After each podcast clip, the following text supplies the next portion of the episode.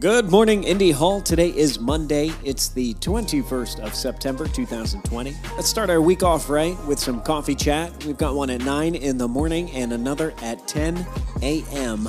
Coffee chat is just the right positive energy to start your day. I would love to see you there. Last week was a tough week, so we're keeping it simple this morning. This is the kind of energy that I'm shooting for all week long.